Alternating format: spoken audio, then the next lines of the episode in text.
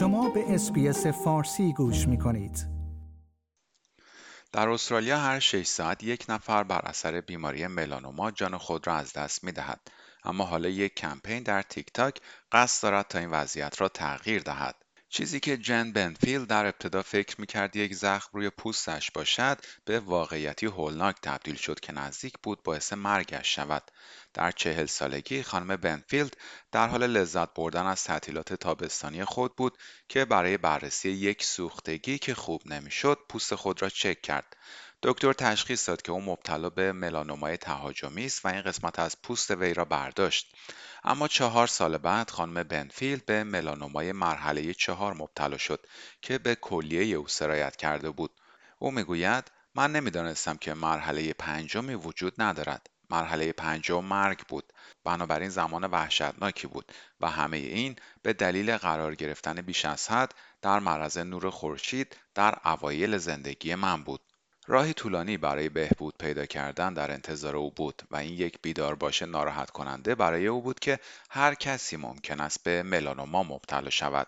او می‌گوید فکر نمی کردم این اتفاق برای من بیفتد زیرا من یک یونانی استرالیایی با پوست زیتونی هستم. من فکر می کردم که ملانوما فقط برای افراد با پوست روشن با ککمک و موهای قرمز اتفاق می افتد. اما این برای افرادی که پوست زیتونی دارند هم اتفاق میافتد و برای من هم اتفاق افتاد خانم بنفیلد از آن زمان تا کنون ملانوما را شکست داده است اما همه به اندازه او خوششانس نیستند طبق اعلام مؤسسه ملانومای استرالیا هر 6 ساعت یک نفر بر اثر این بیماری جان خود را از دست می دهد و هر سی دقیقه یک نفر مبتلا به این بیماری تشخیص داده می شود. ملانوما همچنین شایع‌ترین نوع سرطان در بین استرالیایی های 20 تا 39 ساله است.